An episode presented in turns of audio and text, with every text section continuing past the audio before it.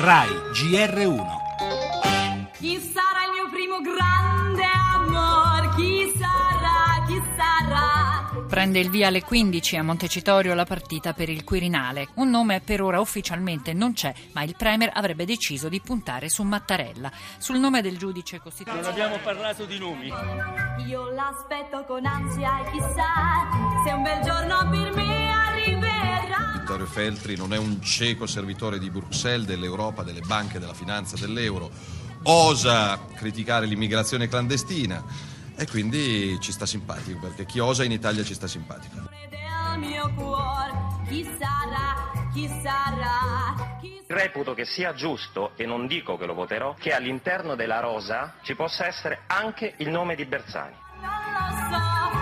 Movimento 5 Stelle aveva un'opportunità storica nel 2013 di sostenere Bersani come Presidente del Consiglio, quindi direi che sono un po' fuori tempo massimo per eh, queste cose che lasciano il tempo che trovano, sono delle provocazioni. Chi sarà il mio primo grande amor? Quirinale, atto primo nel pomeriggio Camere riunite per l'elezione del prossimo Presidente della Repubblica. Maggioranza qualificata dei due terzi e poche possibilità di chiudere subito la partita. Ma nelle ultime ore qualcosa si è mosso. Dal semplice profilo del nuovo capo dello Stato si è passati a ipotesi più concrete. Dall'ultima riunione del PD salta fuori il nome di Sergio Mattarella, costituzionalista ed ex ministro. Avrebbe il consenso anche dei dissidenti democratici e di SEL, ma per ora non quello di Forza Italia. E abbiamo sentito un Berlusconi molto cauto.